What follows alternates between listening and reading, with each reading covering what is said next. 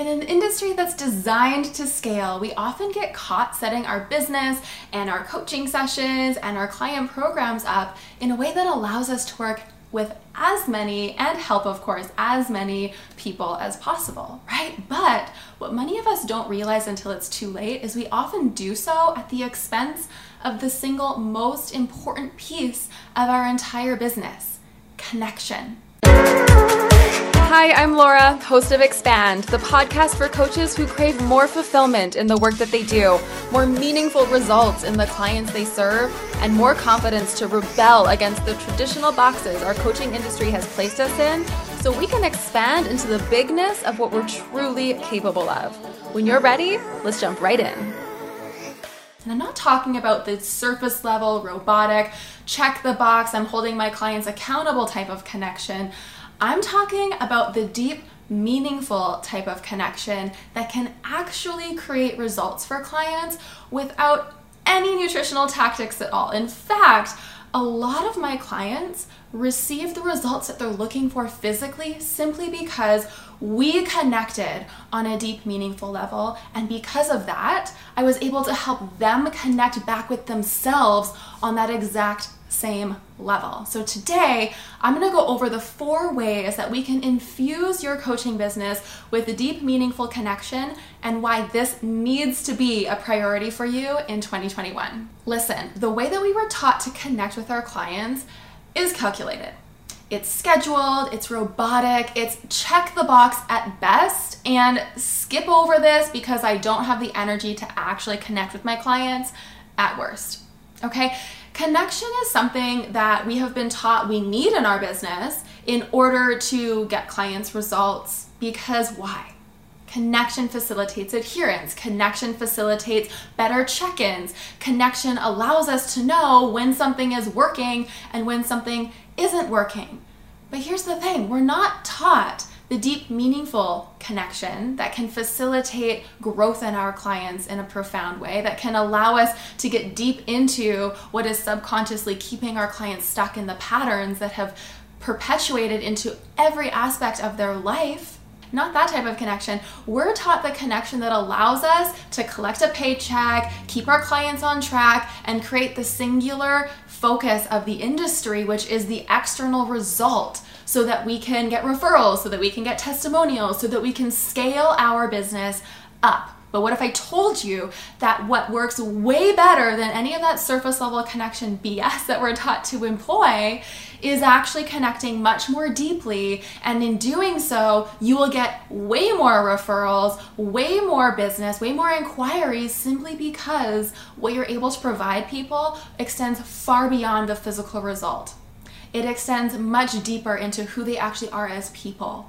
It extends into their subconscious. It allows them to connect with themselves again on such a deep level that they're able to strip away their fears. They're able to strip away their limitations. They're able to look at the patterns that have been keeping them stuck with empathy and compassion and curiosity instead of judgment and fear and this fight to just get rid of those patterns so that they can reach an end physical goal. It shifts the entire dynamic of your coaching relationship simply because when you connect with them and they connect with themselves, we automatically go deeper, and the physical result simply becomes a really great um, bonus in their journey, not the journey itself. So then, if connection isn't surface level, if it's not accountability, if it's not texting them to make sure they're following the plan, if connection isn't sending a check in email or talking with them on the phone to make sure things are going well and the physical changes are happening, if that's not connection, then what is? Connection is simply this allowing yourself and allowing your clients to feel seen, heard, and understood more deeply than ever before. Okay, I'm to say this again because there's a part in there you probably missed. Connection is allowing yourself to feel heard, understood, and seen, and allowing your clients the compassion, the empathy, the ability to feel heard, seen, and understood more deeply than ever before. So, as you can see, it's not just about facilitating this connection for your client, it's a relationship. It goes both ways. It's not just how can I make you feel heard, seen, and understood. It's also how can I allow myself the ability to feel heard, seen, and understood? Why is that important?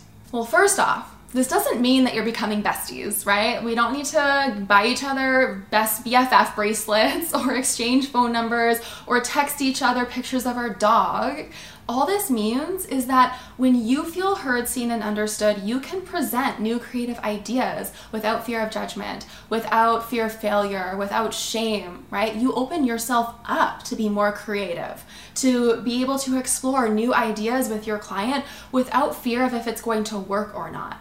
And likewise, when you hold this loving space for your clients to feel heard, seen, and understood, they will open up to you more transparently. They will be willing to go deeper with you faster.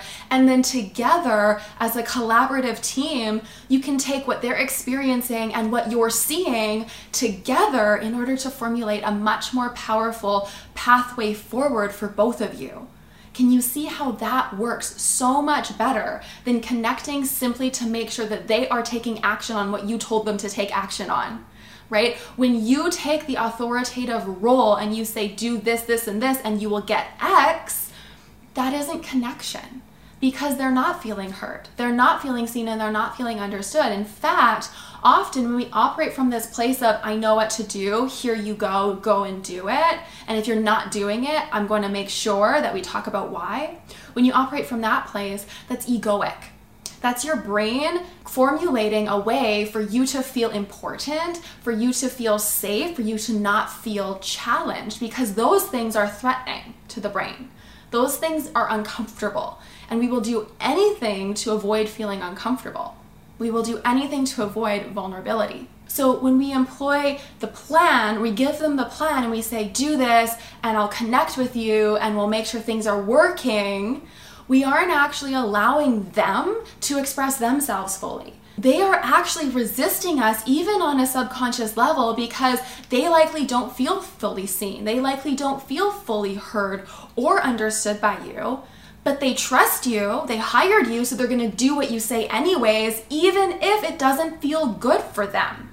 So that's why clients struggle. That's why they resist. That's why they don't follow our plans because they don't feel heard, seen, and understood on a deep level.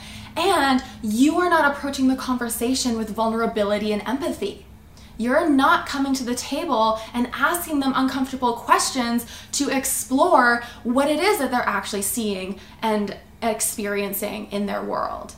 And you're not sharing with them openly what you are seeing going on in this relationship, right? You're not calling out when you feel resistance from them you're not having a conversation about why things are not working for them and exploring on a deeper level why that could be and how you can meet them halfway more impactfully to create a plan moving forward. You're not opening yourself up to creative ideas. You are simply employing the tactics that your certification taught you to use. And then when they don't work, you feel stuck because you don't feel able to be creative on your own. You don't feel like you should be allowed to do that. So, how do you create this kind of environment to build a relationship where you both equally feel seen, heard, and understood, and you're able to move forward collaboratively together? Well, first, it all starts with how you bring them into your world, okay? How you start the relationship is everything. If you hard sell them, if you try and convince them that you know the way and that what they believe is wrong and that we should be doing this instead, we're starting our relationship from this egoic, I know what's best place, and that's how the relationship will carry out.